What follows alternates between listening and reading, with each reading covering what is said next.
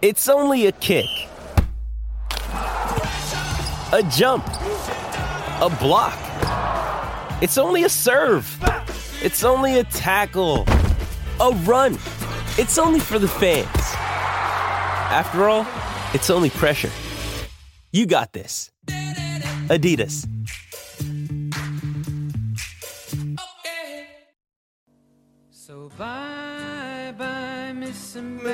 American Pie. Drove my Chevy to the levee, then the levee was dry. And them good old boys were drinking whiskey and rye, singing, This'll be the day that I die.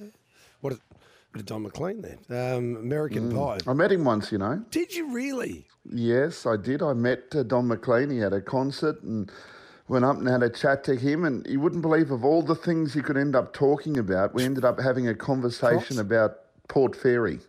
Oh, really? because he was going to play the folk festival there, and I'd just come back from a couple of weeks' holiday, and um, we were waxing lyrical about uh, about Port Fairy. But uh, yep, uh, amazing song, probably um, one of the finest poetic songs of all time, and and true story. Uh, you know, based on. Um, uh, tragedy of uh, well, as far as Buddy Holly, you might have heard me say before. I think the most influential person in music history is Buddy Holly, and we obviously lost him, and that's uh, um, reflected within that song. trying to think of the others. Ritchie Valens went down in the big Richie Bopper. Valens and the Big Bopper. Yeah. Yeah. Ritchie Valens, obviously. The first. It's hard to work out what the first record or tape you ever bought was because it depends whether it was with your own money or not, or you just asked for it. But the first one I ever asked for was La Bamba by. Uh, Oh, really? yeah, I, I just absolutely. There's something about that song when I was a kid. I was just, was just, just obsessed by Right. it. And, and So Los Lobos, was it? Los Lobos, but it, but Yeah. it was like that, that comeback. It, it was around the time of the the movie. The movie was La Bamba, wasn't it? It was Lou Diamond Phillips. It was Well, there was two. There was the Buddy Holly story and La Bamba, and they look they both had the both. same ending, didn't they? So sometimes you get a little bit uh, confused as to which was which. But there was two separate that. That, that sort of roll into one, but I think La Bamba's the one that everyone remembers uh, as a as a bigger movie. What um what was Buddy Holly's big? Was it Peggy? Did he do Peggy Sue got married? Yeah, Yeah. yeah. Peggy Sue, yeah, he had um, um, oh, gee, he had a great bunch of songs. Um, all, sort of the, you know, back in the day, they would play two to three minute uh, songs. That'd all be pretty short, but Yeah. he had Oh Boy, remember Oh Boy? Yeah. Um, that'll be the day. That'll be the day when I Day, die. Um, every day. Um, So you rave you, on. You you, um, you class him as being the the um the, the the patriarch of sorts of that switch between like melding uh, I guess country music in America and rock and roll and No doubt. Yeah, Yeah, no doubt. E- even you know, at a time with Elvis, there's a lot of Buddy Holly within Elvis.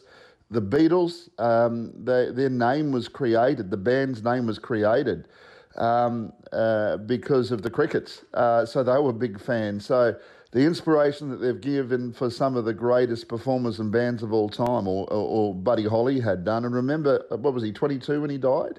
And to have all those songs, remember Heartbeat? Remember that good song, Heartbeat? Um, yeah, I, I've I've got no doubt in my mind. I've watched a lot of uh, docos uh, uh, on lots of musicians, but in particular for Buddy Holly, considering uh, the age when he uh, he died, um, just quite extraordinary. Uh, what he probably would have gone on to do. He could write songs, he could play songs.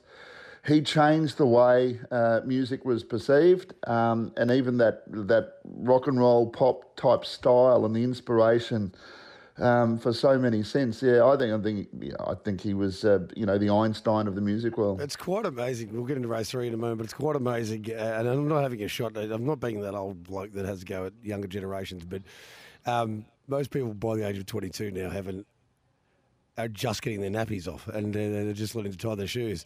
Um, but it, but uh, which is it was just a different world then, I guess. But people Mm. living longer now, 50 is the new 40. Well, I, I, well, I'm working with that anyway as I trend towards it. Race three on the card. I'm with ya. I didn't. with ya. I didn't. Uh, I didn't uh, realise that Egret had come out. So this is actually probably one of the better, uh, from my perspective, one of the better first four options of the night because I, I think we know the winner. We don't. I mean, it's a race, but I think we sort of know the winner, don't we, Dan? I mean, RC Phoenix, I had a dollar fifty anyway. now a dollar thirty-five, and there's really nothing wrong about that price. I don't think for RC Phoenix, it should be winning. The question is finding uh, who's going to run second, third, and fourth. I'd nearly be going field for third and fourth. But Yeah. I'll tell you the one that I think is maybe the biggest beneficiary here is. And I haven't got it in my top three, but Royal Charlotte, I think, can hold Golden Sunset at the start and Evity's Avenger. And if it does, it can wait for RC Phoenix. And if you're behind the leader in a race like Yeah. this, it's a good place to be, isn't it? Look, probably. I must admit, I thought Royal Charlotte had just everything happen for her Yeah. to win at Ballarat. Yeah, sure. Zach Phillips, his drive, the way he rated her, he virtually just picked her up over the line and she got home with everything right. I just thought, wow, you've had your birthday there because I've been following her a fair bit. Yeah, I know. Very um, well. But maybe she would be better uh, trailing something. Uh, some of her runs had actually been pretty good.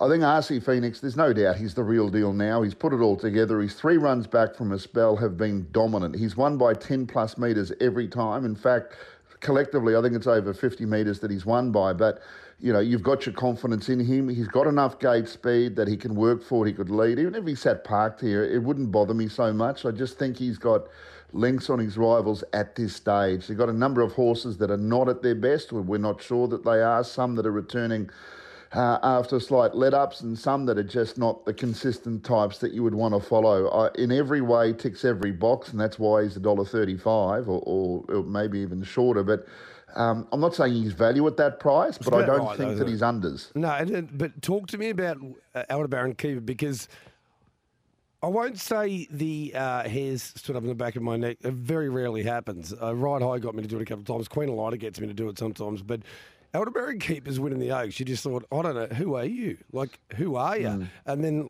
last preparation, pretty much everything went wrong. I don't think we're going to see it here first off from a break, but you would want to see something, wouldn't you? Because she's got, there's no doubt about the ability. Yeah, look, when trotters are first up, uh, unlike paces, um, I find, and, and especially when they've come off the back of a few poor runs, it's of- often attributable to um, reasons. You know, they may have galloped, they could have been stand start races, they could have had issues. We've seen the best of Aldebaran Keeper, and her last few starts before the break, clearly that wasn't it. No. So um, she could easily come. She's the one that you'd put the question mark on that is capable of winning it. If she's Yeah. close enough to her top, or if you excluded her last preparation, for example, say that didn't happen, yeah. right? That's that's five starts, and you went on the back of her previous preparation where she took all before her. She'd be three dollars fifty, wouldn't she? Yeah, for sure. Oh, even So- ma- maybe even shorter because uh, Yeah. just on the strength of that, like the craziness of that Oaks win, and when she was those couple of runs when she was in the mood. Yeah, I mean she, she's got this. She's got you would think a similar level of class to RC Phoenix at least, and Yeah. but it's, there is a big question mark still, isn't there? And that's that's just fact. There has to be. Maybe a market could show that. Um, but I, I think if, if um, yeah, keeper of the preparation two starts ago, she would be a clear second pick, wouldn't she? And and you could find reason for why the value that represented by her, you might want to have something on each way. So I put her in for second, a bit like you.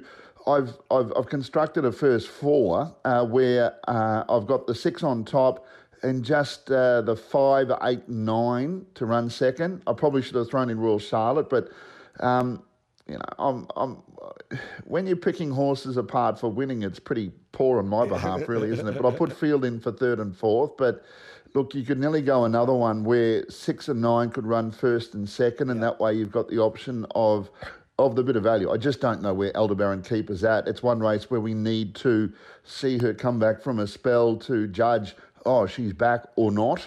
Um, but I think the fact that she's first up, it doesn't put me off. If it was a pacer, it'd be slightly different because they'd often need the run. And that might be the case with her as well. But if they've ironed out a little kink that was there, um, I find that with a trotter, they can improve their performance far more significantly than a pacer does. Does that make sense? Oh, yeah, one hundred percent, it does. And I, I've also noted, um, on the other hand, where you've uh, sort of spruiked and promoted the virtues of the fact that if a trotter does put in a bad run, now Aldebaran Keeper's first up, but if a trotter puts in an ordinary run, if a pacer puts in what looks like an ordinary run, you can forgive it a little bit more. But I know you like when a trotter, when they're in their preparation, you want to see something. And if a run was very poor, probably for all the reasons you've just mentioned, because you look at it and go, well, they're having trouble balancing this horse up, or its gait's not right, or it's risky, or there's issues, or it's feeling something more than a pacer. But uh, but on ultimately, yes, I agree, and I I actually love your suggestion, and I'll be actually I'll be following in there. So six to beat nine, and then I'd really go two, three, five, eight field. Now that I'm thinking about it, and then I'd go six to beat two, three, five. Uh, you, you could nearly have three or four first fours here. One with Aldebaran keeper to run second, and almost all the way down to Aldebaran keeper to miss everything. You know, just to, Yeah. and just say I, I'm gonna I'm gonna work with this because the worst thing that would happen is if you played really really wide in this race, and Aldebaran keeper did come back in great form, and they spaced the field. And it clearly ran second, and you make nothing out of the first four. So I, I, I love where you're going there. I've ended up with the numbers six, nine, eight and two. But RC Phoenix, even if Aldebaran Keeper is right, I think you know the draws, um, the fact that RC Phoenix is into his preparation, and you nailed it, fifty point five, the aggregate winning margin from three starts this campaign. He'll be winning. But it'll just be interesting to see how Aldebaran Keeper can return. Three races down, that's a third of the meeting. Time for a break when we return. We're going to talk about the Woodland stud at Noopy Kiosk at Trotters Free for All. Noopy Kiosk, particularly one of the best young trotters that we've seen in the past 30 or 40 years. Back soon.